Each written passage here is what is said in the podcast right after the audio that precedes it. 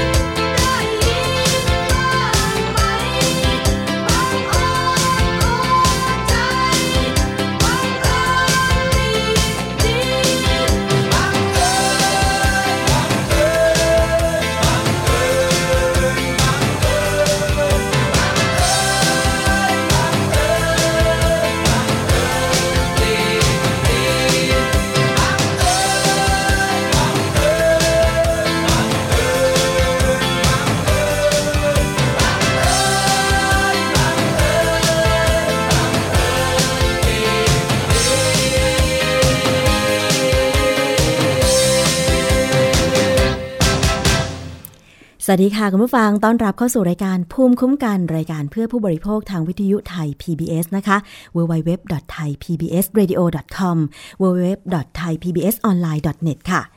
วันนี้ดิฉันชนะทิพไพรพงศ์นะคะ อยู่เป็นเพื่อนคุณผู้ฟัง มีเพลงเพราะๆแบบนี้แหละค่ะ ก็คือบังเอิญติดดินงานของคุณอัศนีและวสันโชติกุลนะคะ เป็นเพลงที่ติดหูค่ะคุณผู้ฟัง เปิดเมื่อไหร่ก็คุ้นหูเมื่อนั้นสำหรับคนยุคก่อนๆอือไม่ก่อนสิ รุ่นใหม่ๆ ก็รู้จักเหมือนกันนะคะ ถึงแม้ว่าเพลงนี้เนี่ยจะมีออกมาเนี่ยหลายสิบปีแล้วก็ตามค่ะ นอกจากเพลงแล้วเราก็มีสาระความรู้นะคะ เพื่อผู้บริโภค ซึ่งดิฉันก็จะพยายามที่จะไปสรรหาเรื่องราวต่างๆ ไปสัมภาษณ์แขกรับเชิญ หรือไปหาข้อมูลมานำเสนอคุณผู้ฟังนะคะ นอกจากนั้นยังสามารถรับฟังจากสถานีวิทยุชุมชนที่เชื่อมโยงสัญญาณในต่างจังหวัด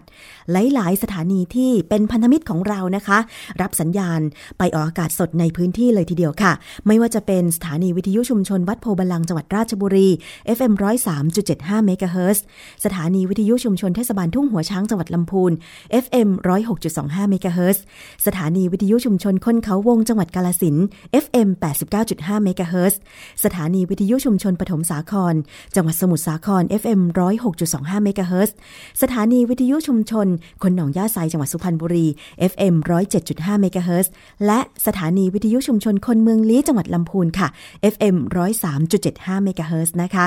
นี่ล้วนแล้วแต่เป็นพันธมิตรของเราทั้งสิ้นเลย ขอบคุณมากเลยนะคะ ประเด็นวันนี้ค่ะไม่พูดถึงไม่ได้นะคะ เพราะว่าเพิ่งแถลงข่าวไปแต่ว่าวันนี้จะมา พูดคุยรายละเอียดกันให้มากขึ้นเกี่ยวกับการที่ศูนย์ทดสอบฉลาดซื้อมูลนิธิเพื่อผู้บริโภคนะคะ ได้ทำการทดสอบ ผลิตภัณฑ์ หมูหวาน หมูแผ่น เนื้อสวรรค์ ยี่ห้อต่างๆ ถึง 14 ยี่ห้อ ที่มีขายอยู่ในท้องตลาด และก็ได้ถแถลงผลการทดสอบออกมา เกี่ยวกับเรื่องของ ไนเตรตแล้วก็ไนไตรท์ในหมูแผ่นกรอบหมูหวานแล้วก็เนื้อสวรรค์เนื้อเค็ม บางท่านอาจจะเคยได้ยินข่าวไปก่อนหน้านี้ว่า ผลเป็นอย่างไรบ้าง แต่วันนี้เราจะมาลงลึกในรายละเอียดค่ะ ว่ามียี่ห้ออะไรบ้าง แล้วก็ไปเจอสารไนเตรตไนไตรท์ในปริมาณเท่าไหร่ เป็นอันตรายต่อผู้ที่ซื้อไปทานหรือไม่ ใครที่ชอบกิน ต้องมีข้อมูลตรงนี้ด้วยนะคะ จะได้ระมัดระวัง ดิฉันเองขอบอกว่าชอบมาก หมูสวรรค์เนื้อสวรรค์ กินแล้วแบบมันหวานหวานเค็มๆนะคุณผู้ฟัง แต่เมื่อก่อนเราก็ไม่เคยรู้เลยว่าเขาใส่ สารไนเตรตแล้วก็ไนไตรท์หรือชื่ออีกอย่างเขาเรียกว่าเกลือไนเตรตและเกลือไนไตรท์ค่ะ จะถูกนำมาใช้ในอาหาร เนื่องจากมีคุณสมบัติในการช่วยยับยั้งการเจริญเติบโตของเชื้อแบคทีเรีย ในกลุ่ม Clostridium botulinum ซึ่งเป็นเชื้อโรคที่มักเจริญเติบโตได้ดี ในอาหารที่อยู่ในภาชนะปิดสนิท ไม่มีอากาศถ่ายเท อย่างเช่น พวกอาหารที่มีพลาสติกห่อปิด อย่างเช่น ไส้กรอกหมูยอ ซึ่งก่อนหน้านี้ก็มีการทดสอบไส้กรอกไปแล้วนะคะ เกลือไนเตรตไนไตรนั้น ยังมีคุณสมบัติในการปรับสีของเนื้อสัตว์ให้ดูน่าทานมากยิ่งขึ้นค่ะ จึงไม่แปลกใจว่าทำไมเกลือไนเตรตและเกลือไนไตร์ถึงเป็นที่นิยมถูกนำมาใช้ในผลิตภัณฑ์เนื้อแปลรูป ไม่เฉพาะแค่ไส้กรอกหรือแฮม และเบคอนเท่านั้น แต่รวมถึงเนื้อแห้ง หมูเค็ม หมูสวรรค์ หมูแผ่น หมูหรือไก่ยอ แหนมกุนเชียง แล้วก็ปลาแห้ง คุณผู้ฟังจะลองสังเกตนะว่า ถ้าชอบทานผลิตภัณฑ์เหล่านี้บ่อยๆ ก็จะคุ้นตากันดี โดยเฉพาะถ้าเป็นหมูสวรรค์เนื้อสวรรค์ไก่ยอแหนมกุนเชียงที่มีสี แดงเนี่ยมันชวนกินใช่ไหมแต่บางทีเราก็หารู้ไม่ว่า มีส่วนผสมของเกลือไนเตรตแล้วก็ไนไตรท์มูลนิธิเพื่อผู้บริโภคค่ะ ได้ทำการไป ซื้อหมูแผ่นเนื้อสวรรค์ 14 ยี่ห้อ แล้วก็นำส่ง ห้องแลบเอกชนที่มีการรับรอง แล้วก็ได้ผลออกมาแถลงข่าวไปเมื่อหลายวันก่อนค่ะคุณผู้ฟัง เขาบอกว่านอกจากหมูสวรรค์เนื้อแผ่นอะไรต่างๆ จะเป็นของที่ถูกปากใครหลายคน บางทีเช้าๆ ไม่ต้องทำอะไรมาก ซื้อหมูแผ่นเนื้อสวรรค์ อะไรเหล่านี้ติดบ้าน แค่ต้มข้าว กินกับข้าวร้อนๆ มันก็อิ่มได้แล้วก็อร่อยด้วยนะคะ ที่สำคัญก็คือสะดวกรวดเร็ว บางทีก็กินเนื้อสวรรค์หมูสวรรค์เหล่านี้กับข้าวเหนียว เคยไหมคะเวลาเดินทางไกลๆ บางทีขี้เกียจแวะ หาร้านข้างทางทาน ก็มักจะมีหมูสวรรค์เนื้อสวรรค์อะไรต่างๆ เหล่านี้เนี่ยติดรถไป แล้วก็เพียงแค่แวะซื้อข้าวเหนียว ก็สามารถทานกันบนรถได้เป็นกลุ่มเลย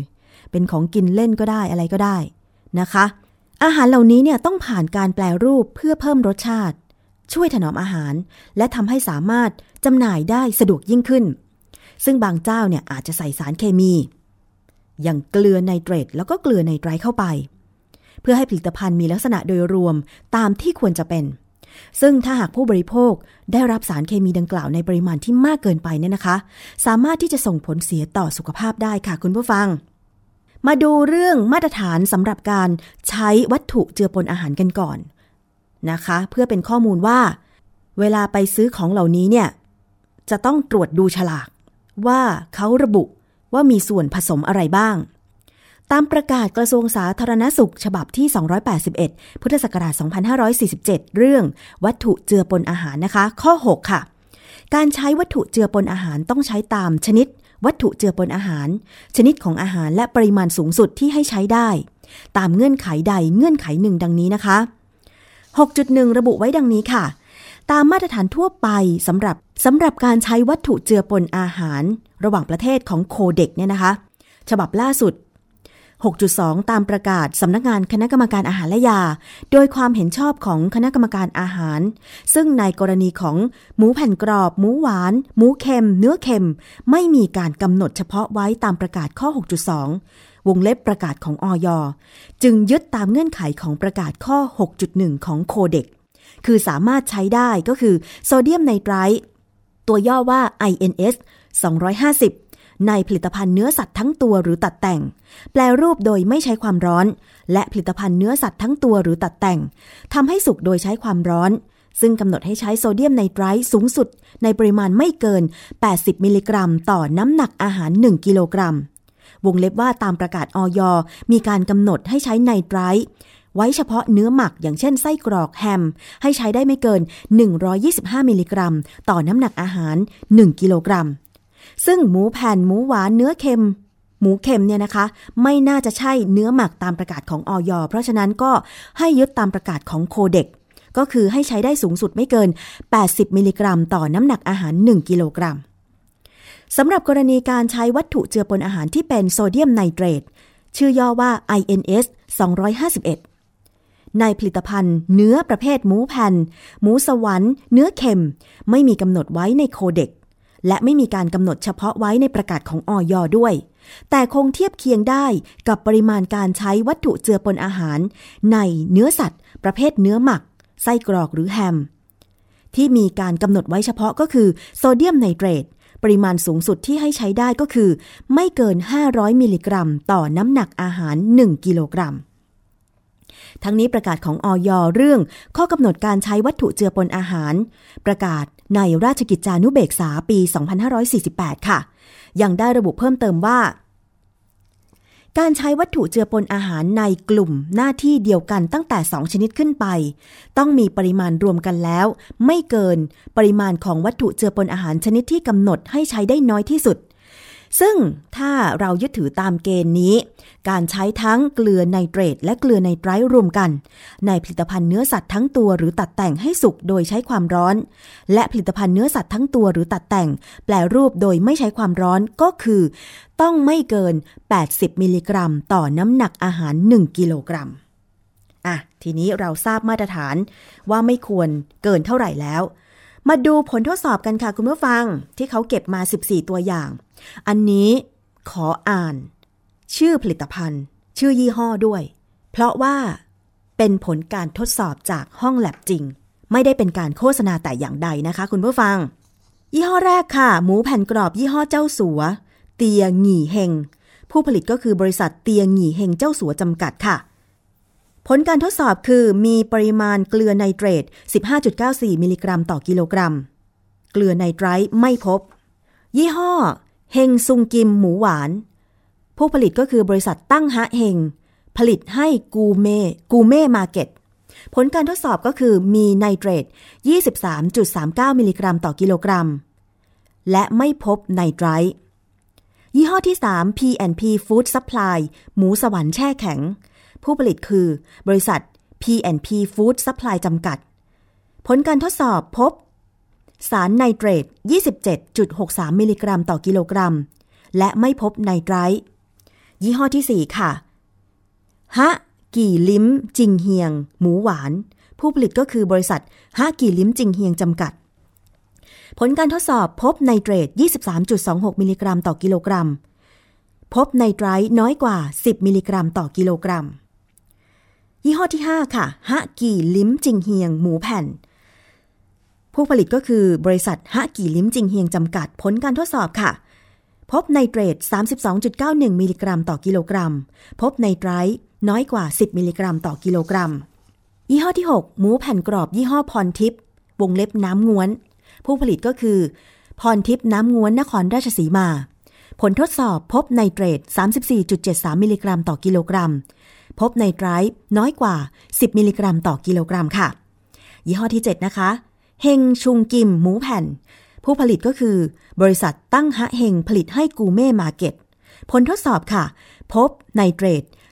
35.30 มิลลิกรัมต่อกิโลกรัม พบไนไตรท์27.13 มิลลิกรัมต่อกิโลกรัมค่ะ ยี่ห้อที่ 8 ค่ะก็คือหมูสวรรค์อบสอขอนแก่น ผู้ผลิตก็คือสอขอนแก่นฟู้ดจำกัดมหาชน ผลการทดสอบ พบไนเตรต 76.09 มิลลิกรัมต่อกิโลกรัม พบไนไตรท์คือไม่พบนะคะไนไตรท์ไม่พบค่ะยี่ห้อที่ 9 หมูสวรรค์ยี่ห้อพรทิพย์วงเล็บน้ำงวนนะคะ ผลการทดสอบพบไนเตรตค่ะ 92.71 มิลลิกรัมต่อกิโลกรัม ส่วนไนไตรท์นั้นไม่พบค่ะ ยี่ห้อที่ 10 เนื้อสวรรค์ยี่ห้อสอขอนแก่น ผู้ผลิตก็คือสอขอนแก่นฟู้ดจำกัดมหาชนผลการทดสอบพบไนเตรต 100.68 มิลลิกรัมต่อกิโลกรัม ส่วนไนไตรท์นั้นไม่พบค่ะ อันนี้คือผลิตภัณฑ์ที่พบในปริมาณที่ไม่เกินกำหนดนะคะ แล้วก็มีตัวอย่างที่มีการใช้ไนเตรตและไนไตรท์รวมกันเกิน 80 มิลลิกรัม ต่ออาหารน้ำหนัก 1 กิโลกรัม ยี่ห้อที่ 11 นะคะ ก็ได้แก่บ้านไผ่เนื้อสวรรค์ ผลิตโดยสอขอนแก่นฟู้ดจำกัดมหาชน พบไนเตรต94.66 มิลลิกรัมต่อกิโลกรัม และพบไนไตรท์น้อยกว่า 10 มิลลิกรัมต่อกิโลกรัม ยี่ห้อที่ 12 ค่ะ หมูเค็มลัดดา ชื่อผู้ผลิตไม่มีเพราะว่าเป็นหมูเค็มบรรจุขาเอ่อแบ่งบรรจุขายนะคะ สถานที่ซื้อก็คือโซนโอท็อปตลาดอตกจตุจักร พบไนเตรต 169.93 มิลลิกรัมต่อกิโลกรัม และพบไนไตรท์55.68 มิลลิกรัมต่อกิโลกรัม ยี่ห้อที่ 13 ค่ะ เนื้อเค็มร้านหมูหมู ไม่พบชื่อผู้ผลิตเพราะว่าเป็นเนื้อเค็มแบ่งบรรจุขาย สถานที่ซื้อก็คือตลาดอตกจตุจักรค่ะ พบไนเตรต 216.05 มิลลิกรัมต่อกิโลกรัม และไนไตรท์17.17 มิลลิกรัมต่อกิโลกรัม ยี่ห้อที่ 14 นะคะ หมูสวรรค์ร้านหมูหมู อันนี้ก็ไม่พบชื่อผู้ผลิต แต่สถานที่ซื้อก็คือ ตลาดอตกจตุจักร เป็นหมูสวรรค์แบ่งบรรจุขายเช่นกัน พบไนเตรต 2,033.16 มิลลิกรัมต่อกิโลกรัม นี่เป็น 4 ยี่ห้อ ที่พบการใช้ไนเตรตและไนไตร์รวมกันเกิน 80 มิลลิกรัม ต่ออาหารน้ำหนัก 1 กิโลกรัม ซึ่งคุณผู้ฟังฟังอย่างนี้แล้ว ก็เป็นข้อควรพิจารณาว่าต่อไป ถ้าจะซื้อหมูสวรรค์ เนื้อสวรรค์ หมูแผ่นต่างๆ ก็ต้องดูฉลากด้วย เพราะบางยี่ห้อก็จะมีการระบุด้วยนะคะว่า มีสารไนเตรตแล้วก็สารไนไตรท์ในปริมาณเท่าไหร่ โดยสรุปค่ะทั้ง 14 ยี่ห้อ พบมี 4 10 ตัวอย่าง หรือร้อยละ 71 ใส่สารไนเตรตไนไตรท์ในปริมาณที่ไม่เกินปริมาณสูงสุดที่กำหนดให้ใช้ตามประกาศของอย. เรื่องข้อกำหนดการใช้วัตถุเจือปนอาหาร มีหนึ่งตัวอย่างที่มีไนเตรตเกินค่าปริมาณสูงสุด ที่ให้ใช้ได้ไม่เกิน 500 มิลลิกรัมต่อน้ำหนัก อาหาร 1 กิโลกรัมก็คือ ยี่ห้อหมูสวรรค์ร้านหมูหมู ก็อย่างที่บอกไปว่าพบไนเตรตถึง 2,033.16 มิลลิกรัมต่อกิโลกรัม แล้วก็พบหนึ่งตัวอย่างที่มีการใช้ไนเตรตและไนไตรท์รวมกันเกิน 80 มิลลิกรัมต่ออาหาร 1 กิโลกรัมแต่ไม่เกิน 125 มิลลิกรัมต่อ น้ำหนักอาหาร 1 กิโลกรัมก็คือ ตราบ้านไผ่เนื้อสวรรค์ ที่พบไนเตรต 94.66 มิลลิกรัมต่อกิโลกรัม และพบไนไตรท์น้อยกว่า 10 มิลลิกรัมต่อกิโลกรัม รวมแล้วอยู่ระหว่าง 94.66 ถึง 104.66 มิลลิกรัมต่อกิโลกรัม แล้วก็พบ 2 ตัวอย่างที่มีการใช้ไนเตรตและไนไตรท์รวมกันเกิน 125 มิลลิกรัม ต่อน้ำหนักอาหาร 1 กิโลกรัม ก็คือ เนื้อเค็มตราลัดดา และเนื้อเค็มร้านหมูหมูนะคะ มีคำแนะนำค่ะคุณผู้ฟัง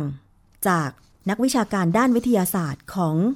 มูลนิธิเพื่อผู้บริโภคคุณมนฤดีโพอิน ว่า ถ้าผู้บริโภคไม่อยากจะได้รับสารไนเตรตและไนไตรท์มากเกินไป ต้องทำอย่างไร และถ้าเราได้รับในปริมาณที่มากเกินไปสะสมในร่างกายมากเข้ามากเข้า เราจะได้รับผลอย่างไรไปฟังคุณมนฤดีค่ะทั้งหมด14ตัวอย่างเนี่ยเราก็จะเจอว่า มีทั้งแสดงเลขสารระบบ และไม่แสดงเลขสารระบบ มีทั้งแสดงวันเดือนปีที่ผลิตและไม่ไม่ผลิตทุกอย่างผิดกฎหมายนะคะ ก็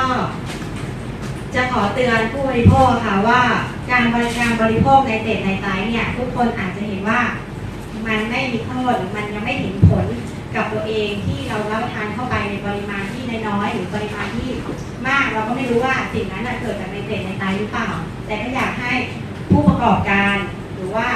ออยเนี่ยมาใส่ใจในเรื่องของวัตถุกันเสีย เพราะว่าเราเนี่ยทดสอบทั้งขนมจีนไส้กรอกแล้วรอบล่าสุดเนี่ยเรามาทดสอบเรื่องของหมูแผ่นอบกรอบก็ยังเจอวัตถุกันเสียใส่ในปริมาณที่มากแล้วก็เกินนะคะ ถ้าเกิดอ,อ,อันนี้ศึกษาข้อมูลมานะคะ ว่าถ้าเกิดเรารับทานในเจในไตไปเนี่ยอาจจะทำให้เกิดอาการการเสี่ยงการเกิดมะเร็งที่ตับไตกระเพาะปัสสาวะกระเพาะอาหารลำไส้ตับอ่อนทางเดินหายใจ และถ้าเกิดเป็นผู้ที่มีอาการแพ้ในเจตในไตอย่างรุนแรงถ้าเราไม่รู้ ก็จะมีอาการเฉียบพลันก็คือระบบระบบทางเดินหายใจ หัวใจเต้นเร็วหมดสติหรือเสียชีวิตลงได้ อันนี้คือโทษของในเจตในไตนะคะ ถ้าถ้าผู้บริโภคไม่รู้เท่าถึงโทษของมันเนี่ยเราก็จะเราก็จะแบบว่าไม่รู้ว่ามันอันตรายมากน้อยแค่ไหนค่ะ อันนี้คือคือเตือนไปถึงผู้ประกอบการขอผู้ประกอบการนะคะ นึกถึงผู้บริโภค ว่าจะใส่อะไรเนี่ยขอให้คำนึงถึงผู้บริโภค เพราะว่าเราต้องทานแล้วคนรอบข้างท่านก็ต้องทานค่ะ ค่ะ นั่นเป็นข้อแนะนำสำหรับผู้บริโภคถ้าจะเลือกซื้อผลิตภัณฑ์ หมูแผ่นเนื้อสวรรค์อะไรต่างๆ มาทานกันนะคะ ในส่วนของข้อเรียกร้อง เมื่อมีการพบผลการทดสอบแบบนี้แล้ว ก็น่าเป็นห่วงเหมือนกัน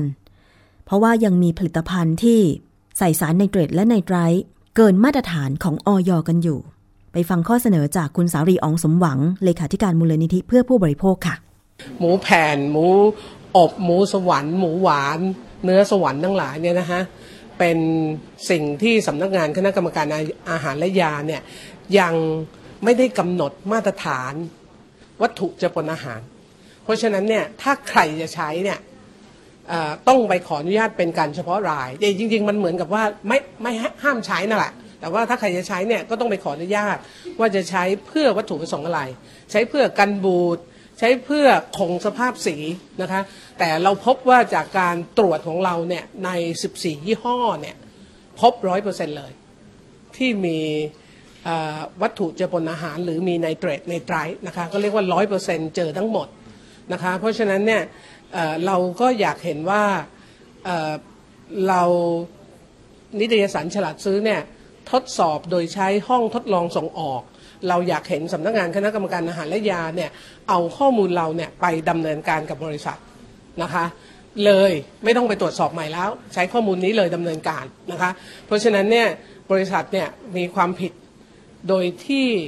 เรียกว่าใช้วัตถุเจือปนอาหารโดยไม่ได้ขออนุญาต ซึ่ง ผิดตามมาตรา 5 วงเล็บ 6 ปรับ 20,000 บาทนะคะ เพราะฉะนั้นเนี่ยเราก็อยากเห็นว่ามีการจัดการ อันที่สองอาหารกลุ่มนี้เนี่ยต้องบอกว่ายอดนิยมเป็นของฝาก เพราะนั้นเราอยากเห็นการยกระดับอาหารกลุ่มนี้ เพราะนั้นหน่วยงานต่างๆที่ทำหน้าที่พัฒนาสถาบันต่างๆ สถาบันวิจัย ควรจะเข้าไปช่วยสนับสนุนให้อาหารอาหารกลุ่มนี้เนี่ยเรียกว่าปลอดวัตถุเจือปนอาหาร คือถ้าคุณไม่ใส่เนี่ยมันจะยิ่งนิยมแล้วก็ขายได้ดีมากขึ้น คนกินก็จะรู้สึกปลอดภัยนะคะ เพราะฉะนั้นเนี่ยอันนี้ก็เป็นสิ่งที่เราอยากเห็นว่ามีการสนับสนุนและเข้าไปช่วยดำเนินการนะคะเราอยากเห็นว่าอาหารกลุ่มนี้เนี่ยถูกยกระดับ อย่าคิดว่าเป็นอาหาร โอท็อปแล้วมันจะทำดีไม่ได้นะคะจริงๆ เราเชื่อว่าสามารถที่จะทำดีได้ เพราะเราเห็นว่าบางบริษัทเนี่ยก็เป็นระดับโรงงาน แต่จดทะเบียนบ้างไม่จดทะเบียนบ้างก็มี เพราะฉะนั้นเราอยากเห็นว่าอาหารโอท็อปบางกลุ่มเนี่ยถูกยกระดับขึ้นมานะคะโดยที่เข้าไปช่วยสนับสนุนเรื่องการผลิตการ เก็บถนอมอาหารการขนส่งการจัดเก็บอะไรต่ออะไรทุกอย่างนะฮะซึ่งก็จะช่วยทำให้อาหารกลุ่มนี้เนี่ยดีขึ้น แล้วก็ประเด็นที่สองเนี่ยเราแอบทราบมา ซึ่งว่าจะมีการพยายามจากกลุ่มที่ทำงานเรื่องประชารัฐที่จะยกเลิกประกาศฉลากอาหารฉบับนี้นะคะ ซึ่งอันนี้เราก็ยืนยันว่ายังจำเป็นต้องใช้ฉลากฉบับนี้ ยกตัวอย่างว่าทำไมยังจำเป็นหนึ่งขณะนี้สมมุติว่าอาหารกลุ่มนี้ ใส่ไนเตรตถ้าเรายกเลิกหมายความว่าเราจะใส่แค่เลข INS 250 251 ซึ่งไม่รู้เรื่อง แต่มันควรจะบอกผู้บริโภคว่าเราใส่ยากันบูด เราใส่สารคงสภาพสี หรือใส่วัตถุเจือปนอาหาร เพื่อทำให้ผู้บริโภครู้ แล้วเขาก็อันนี้เป็นสิทธิพื้นฐานนะคะว่าก่อนที่เราจะบริโภคเนี่ยเราเรามีสิทธิ์ที่จะรู้ผลิตภัณฑ์นั้นๆนะคะเพราะฉะนั้นตรงนี้ก็เราก็ยืนยันว่า ยังอนุญาตให้ใช้ แล้วก็ที่สำคัญที่เราพบมาในหลาย ๆ ครั้งในการติดตามความปลอดภัยด้านอาหารเนี่ยเราพบว่ามาตรฐานอาหารของประเทศไทยกับมาตรฐานอาหารระหว่างประเทศเนี่ยแตกต่างกัน อย่างเช่นยกตัวอย่างเรื่องนี้ก็ได้นะฮะว่าในไตรเนี่ยเราอนุญาตให้ใช้ 125 ขณะที่โค้ดเด็กเนี่ยอนุญาตให้ใช้แค่ 80 เพราะฉะนั้นเราอยากให้สำนักงานคณะกรรมการอาหารและยาเนี่ยยึดมาตรฐานระหว่างประเทศค่ะ ต้องบอกว่าในส่วนสำนักงานคณะกรรมการอาหารและยาเนี่ยเราก็เห็นความเข้มแข็งในการเข้าไปตรวจโรงงานนะคะ อย่างเช่นแน่นอนว่าคราวที่แล้วไส้กรอกของ 3 บริษัทเนี่ยสำนักงานคณะกรรมการอาหารและยาก็ไปตรวจโรงงาน ต้องเรียนว่าเราได้รับโทรศัพท์นะฮะจากอดีตรัฐมนตรีช่วยว่าการกระทรวงสาธารณสุข ว่ามีบริษัทที่สนใจออยากจะขอความ เรียกว่าการสนับสนุนจากมูลที่เพื่อผู้บริโภคในการที่จะทำให้อาหารเขาเนี่ยได้มาตรฐานปลอดภัย ซึ่งเราก็เชื่อว่าการติดตามอาหารปลอดภัยของมูลที่เพื่อผู้บริโภคเนี่ยมีความสำคัญและจะยกระดับคุณภาพอาหารของประเทศนี้ค่ะ ใช่แล้วค่ะคุณผู้ฟัง เพราะว่าอาหารคือสิ่งที่เราต้องทาน เพื่อดำรงชีพนะคะ เพราะฉะนั้นอาหารจะต้องปลอดภัยไม่มีสารเจือปนที่ไปตกค้างในร่างกาย และทำให้เรานั้นได้รับผลกระทบตามมาในอนาคต อย่างไนเตรตไนไตรดินประสิวสารกันบูดอะไรต่างๆ ซึ่งจริงแล้วเนี่ยมันไม่มีประโยชน์แถมมีโทษกินเข้าไปนานๆ ใครจะไปรู้ว่าวันหนึ่งเนี่ยเราจะเป็นมะเร็งไหม เราจะได้รับอันตรายอะไรหรือเปล่านะคะทำให้เราตายเร็วขึ้นว่าง่ายนะคะ เพราะฉะนั้นเนี่ยไม่ใส่จะดีที่สุด แต่ทีนี้ผู้ประกอบการอย่างหมูแผ่นหมู สวรรค์เนื้อเค็มอะไรต่างๆ เนี่ย ถ้าจะใส่ก็ควรจะต้องบอกผู้บริโภคว่าใส่ปริมาณเท่าไหร่ ตามฉลากด้วย แต่ดิฉันก็ว่านะ อย่างหมูสวรรค์เนื้อแผ่นอะไรต่างๆ ที่วางขายตามตลาดเราก็เห็นใช่ไหมแล้วเขาแบ่งบรรจุอย่างเงี้ยไม่มีทางที่จะมีฉลาก แล้วคนที่เป็นแม่ค้าผู้ขายเองเนี่ยนะคะเขาก็ไม่ทราบเพราะบางคนก็ไม่ได้ผลิต รับมาอีกต่อแล้วก็มาวางขาย เพราะฉะนั้นเนี่ยผู้ผลิตจึงมีส่วนสำคัญนะคะ ในการที่จะผลิตอาหาร เหล่านี้ให้สะอาดแล้วก็ปลอดภัย ต่อตัวผู้บริโภค เพราะหมายถึงว่าคุณจะได้ขายสินค้าไปนานๆ อันนี้ก็ขอร่วมเรียกร้องให้อาหารปลอดภัยด้วยคนนะคะ เอาละค่ะผู้ฟังตอนนี้พักฟังเพลงกันก่อน เดี๋ยวช่วงหน้ามาฟังนานาสาระ ติดตามนะคะว่าวันนี้คุณยศพรจะนำเสนอเรื่องอะไรค่ะ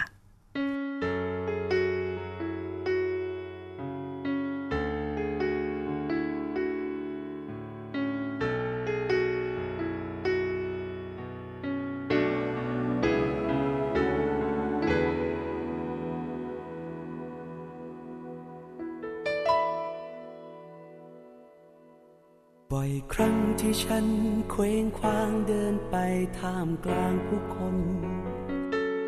สั่งให้เท้าสองเท้านั้นก้าวไปอย่างเหนื่อยล้า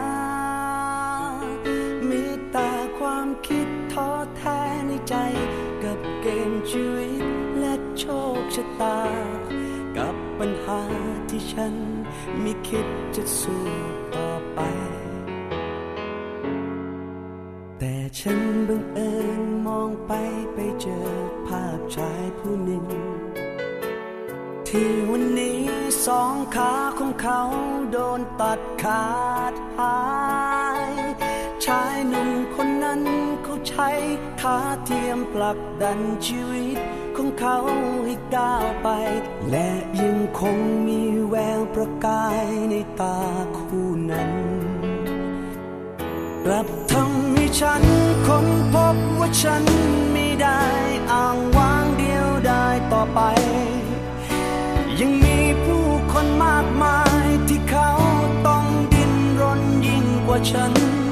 และความหวังที่พวกเขามีมันเหมือนแสงของตะวัน ที่จะเป็นแรงใจ ให้ฉันยังคงก้าว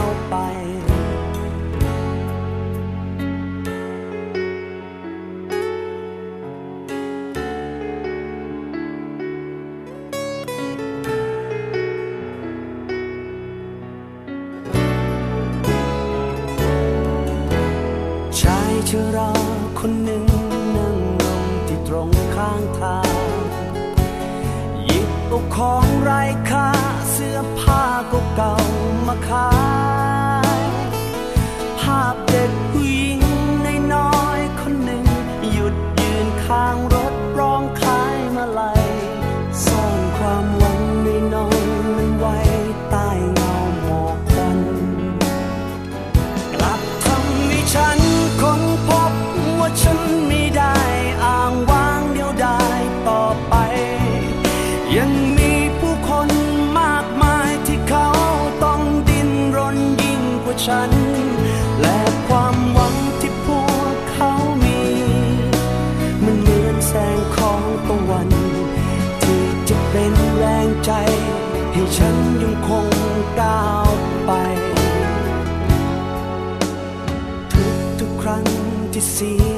ใจ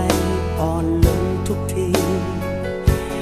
ที่ถนนสายนี้นัดฉันมาบอกความหมายภาพจากถนนสายแสงตะวันบอกเล่าให้ฉันเห็นโลกที่เป็นไป ช่วยหล่อเลี้ยงชีวิตฉันไว้ไม่ให้หมดหวัง บอกให้ฉันได้รู้ว่าฉันยังคง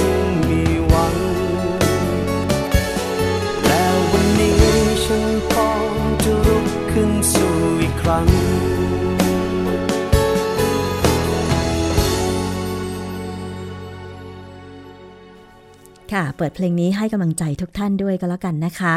มาดูค่ะช่วงนี้นานาสาระ เมื่อช่วงก่อนๆนะคะ มีข่าวเกี่ยวกับเรื่องของผลิตภัณฑ์หมามุ้ยที่มีผู้ทานเข้าไป แล้วก็ถึงขั้นเสียชีวิตเพราะว่าแพ้อย่างรุนแรงนะคะ เพราะฉะนั้นวันนี้ค่ะนานาสาระคุณยศพรก็เลยจะนำเรื่องออหมามุ้ยในผลิตภัณฑ์ที่ควรรู้มานำเสนอกันอีกครั้งไปฟังกันค่ะนานาสาระ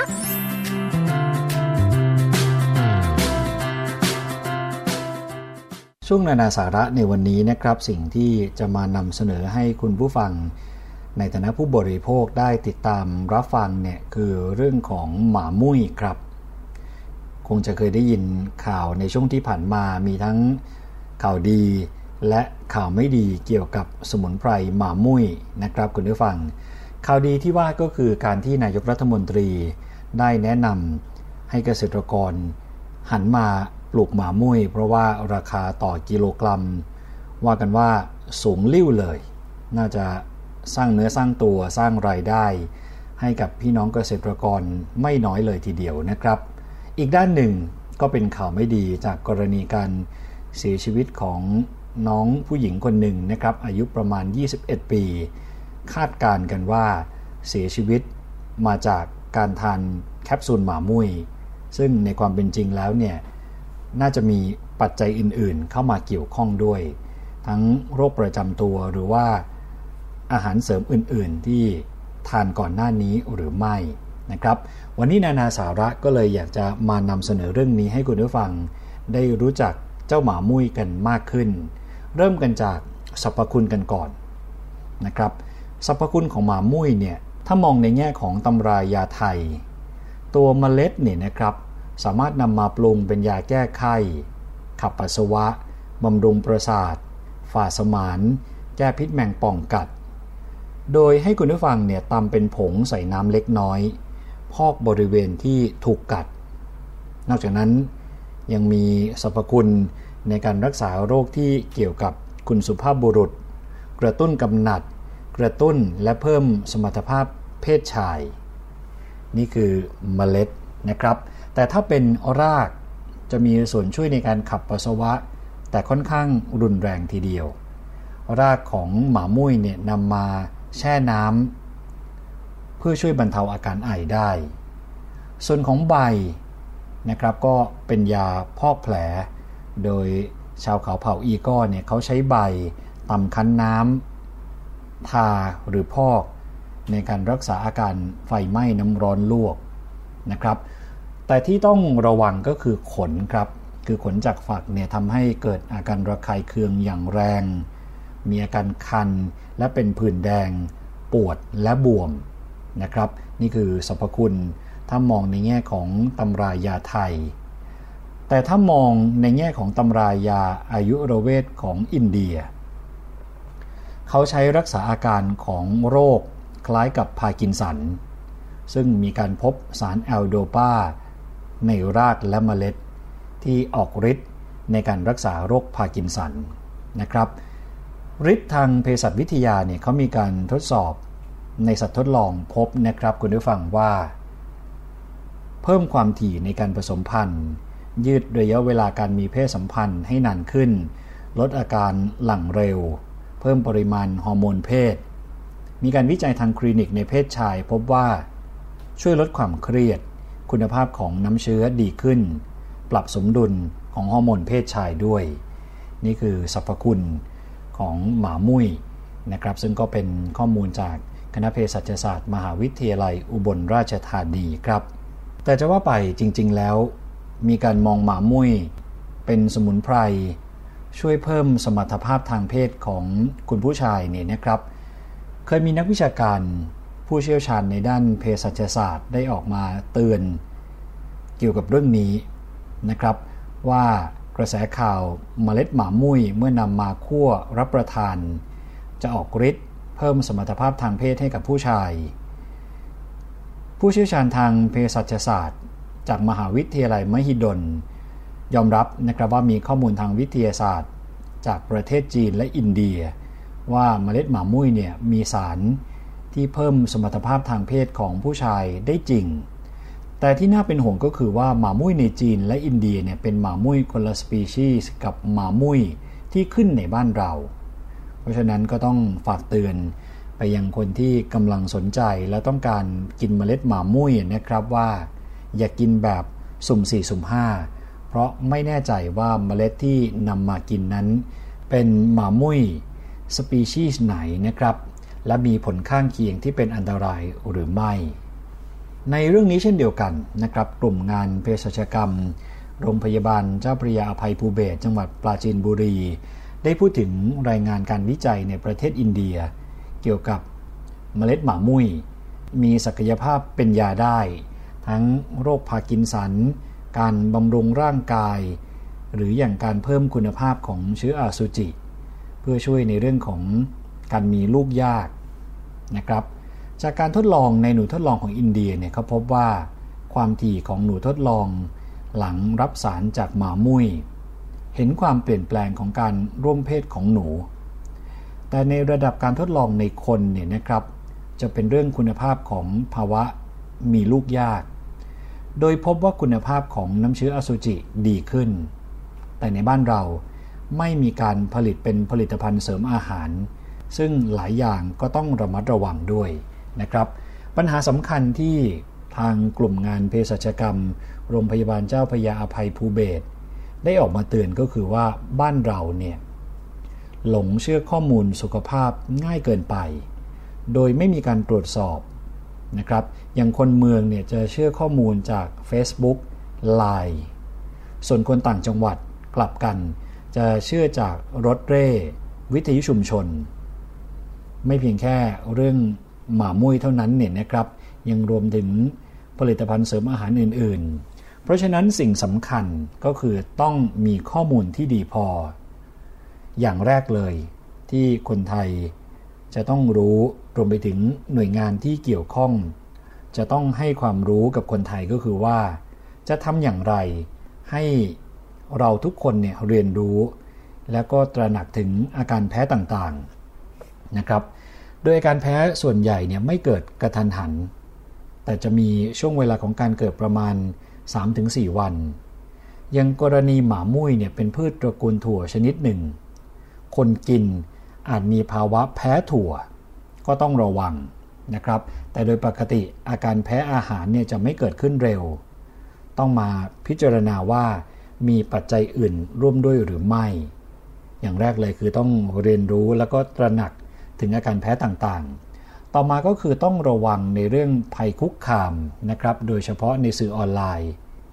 มีการเสนอว่าให้หน่วยงานที่รับผิดชอบ ออกกฎหมายควบคุมสิ่งเหล่านี้ โดยเฉพาะการจำหน่ายผลิตภัณฑ์อะไรก็ตามที่บอกสรรพคุณทางยา การรักษา หรือแม้กระทั่งการป้องกันโรค คนที่ออกมาพูดถึงสรรพคุณที่ว่านี้ต้องมีใบรับรองถูกต้อง ถึงแม้ว่าจะเป็นเภสัชกร หรือมีวิชาชีพ ด้านสาธารณสุขที่เกี่ยวข้องก็ตาม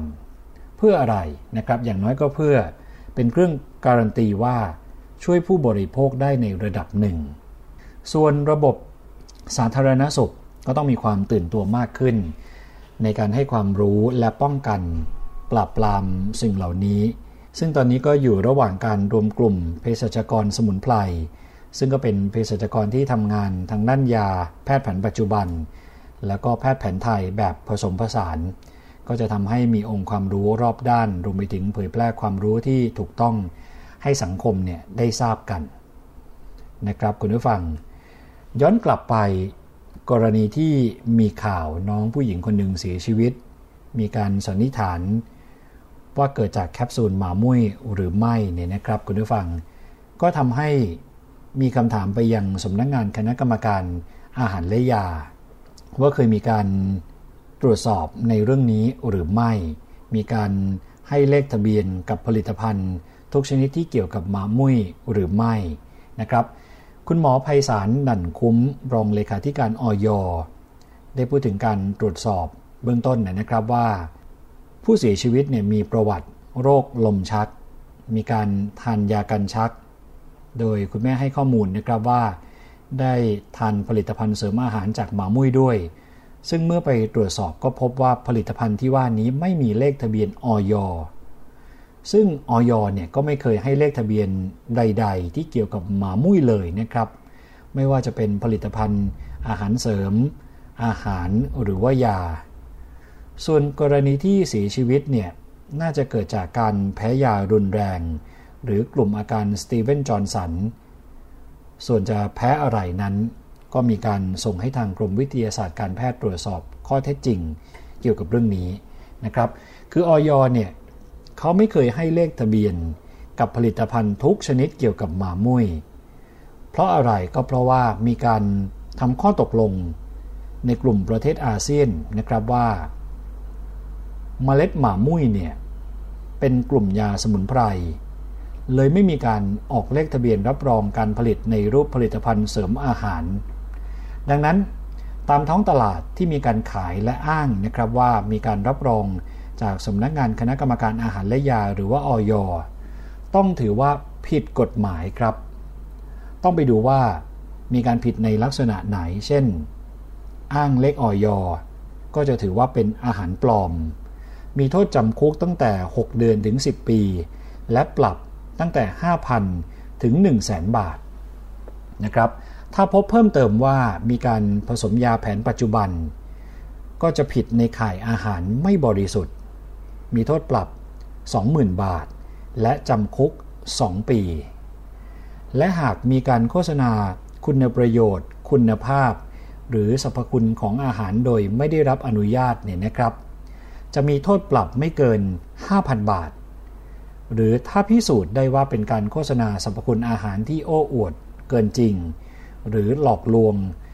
ให้เกิดความหลงเชื่อโดยไม่สมควร จะมีโทษจำคุกไม่เกิน 3 ปี หรือปรับไม่เกิน 30,000 บาท หรือทั้งจำทั้งปรับนะครับโทษก็ค่อนข้างรุนแรงทีเดียวเกี่ยวกับเรื่องนี้นะครับสำหรับการ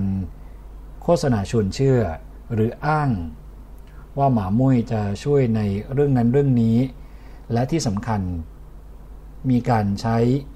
เลขทะเบียนของออยซึ่งก็มีคำยืนยันจากท่านรองเลขาธิการสำนักงานคณะกรรมการอาหารและยาแล้วนะครับว่าไม่ได้มีการออกเลขทะเบียนให้กับผลิตภัณฑ์ หรือผลิตภัณฑ์เสริมอาหาร ที่มีหมามุ้ยเป็นส่วนประกอบนะครับ และสุดท้ายที่นานาสาระ จะมานำเสนอให้กับคุณผู้ฟังได้ทราบก็คือว่า ข้อห้ามหรือข้อควรระวังของหมามุ้ยเนี่ยมีอะไรบ้าง หรือผลข้างเคียงที่เกิดขึ้นของหมามุ้ยนะครับ โดยข้อควรระวังและข้อห้ามของหมามุ้ยอย่างแรกเลยก็คือว่า การทานเมล็ดหมามุ้ยที่ไม่ได้ผ่านการทำให้สุก เช่นการคั่วหรือนึ่งนะครับ อาจจะทำให้เกิดพิษได้ นอกจากนี้การทานในปริมาณที่มากเกินไป อาจทำให้เกิดประสาทหลอน เบื่ออาหารหรือว่าปวดมวนท้องได้เช่นเดียวกัน ควรจะระมัดระวังการทานร่วมกับยาต้านการแข็งตัวของเลือด ยาต้านเบาหวาน เพราะว่าจะเสริมฤทธิ์กันนะครับ ระวังการทานร่วมกับสมุนไพรที่มีผลต่อการแข็งตัวของเลือด เช่น บัวบก กระเทียม และแปะกล้วย เด็กที่อายุต่ำกว่า 18 ปี หรือว่าหญิงตั้งครรภ์หรือให้นมบุตรเนี่ยไม่ควรทานนะครับ ข้อปฏิบัติเมื่อคุณผู้ฟังถูกขนหมามุ้ยคือเมื่อโดนขนเนี่ยจะมีอาการคัน และยิ่งคันมากเมื่อเหงื่อออก บางคนแพ้บวม แดงนะครับ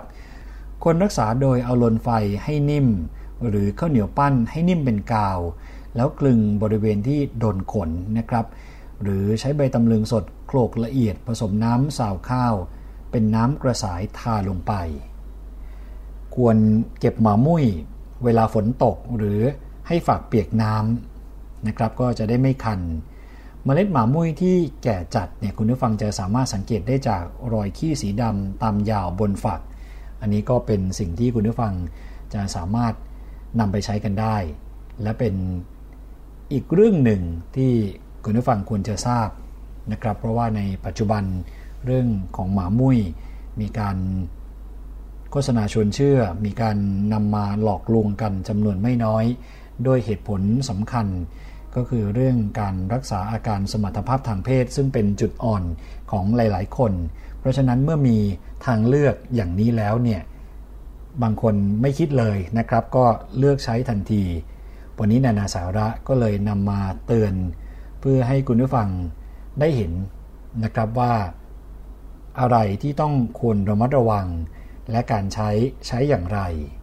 นานาสาระจะกลับมาพบกับคุณผู้ฟังอีกครั้งหนึ่งในวันจันทร์ที่กำลังจะมาถึงนี้นะครับ วันนี้ผมยศพรพยุงสุวรรณและทีมงานในช่วงนานาสาระ ต้องขอตัวลาไปก่อนแล้ว สวัสดีครับ นานาสาระ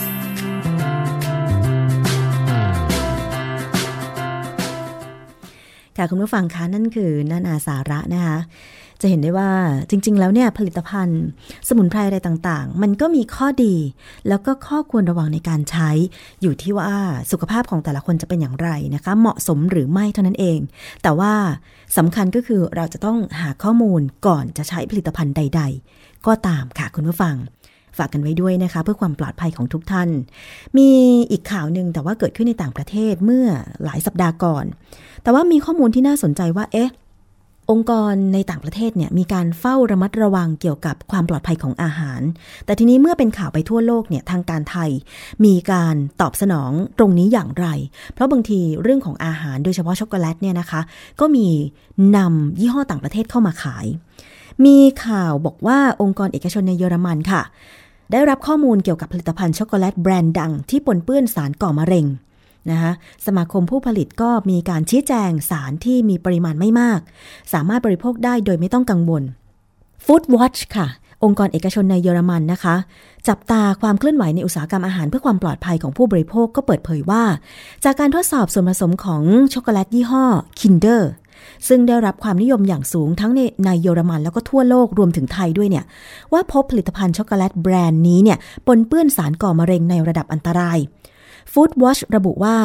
พบน้ำมันแร่อะโรมาติกไฮโดรคาร์บอนหรือชื่อย่อว่า MOAH ในช็อกโกแลตของ Kinder ซึ่งสารดังกล่าวเนี่ยเกิดจากการกลั่นน้ำมันปิโตรเลียม และตามปกติน้ำมันแร่เป็นน้ำมันที่ร่างกายดูดซึมไม่ได้ และไม่ควรนำมาใช้เป็นส่วนผสมของอาหาร เพราะว่าอาจจะกระทบต่อการดูดซึมวิตามินในร่างกายค่ะ อย่างไรก็ตามนะคะ นอกจากจะส่งผลต่อร่างกายในด้านนี้แล้ว น้ำมันแร่ยังเป็นสารที่สำนักงานความปลอดภัยด้านอาหารแห่งสหภาพยุโรป หรือ EFSA ระบุว่า อาจเป็นสารก่อมะเร็งสำหรับผลิตภัณฑ์ที่ตรวจพบสารก่อมะเร็งก็คือ Kinder Regal หรือช็อกโกแลต นม แท่งสอดไส้ครีมรสนม ซึ่งมีจำหน่ายในห้างสรรพสินค้าชื่อดังอย่างห้าง Aldi แล้วก็ยังพบว่ามีผู้รับจ้างนำเข้า และจำหน่ายผลิตภัณฑ์ช็อกโกแลตชนิดนี้ในไทยด้วยนะคะ จากการพบสารดังกล่าวเนี่ย Food Watch ก็มีการเรียกร้องให้มีการเรียกคืนผลิตภัณฑ์เมื่อ 4 กรกฎาคมที่ผ่านมานะคะ แต่ว่า NGO กลุ่มนี้ระบุว่า ทางผู้ผลิตยังลังเลที่จะถอดผลิตภัณฑ์ออกจากการจัดจำหน่ายค่ะ จอห์นฮีกสมาชิกของกลุ่ม Food Watch บอกว่า ผู้ผลิตมีความผิดฐานละเลย แทนที่จะกำจัดขนมหวานที่มีอันตรายออกไปจากสถานที่จำหน่าย และเตือนให้ผู้บริโภคระมัดระวัง แต่ผู้ผลิตยืนยันว่าทุกอย่างทำถูกต้องตามกฎหมายแล้วนะคะ อย่างไรก็ดีค่ะ สมาคมตัวแทน ผู้ผลิตขนมหวานแห่งเยอรมนีหรือ BDSI ก็แถลงว่า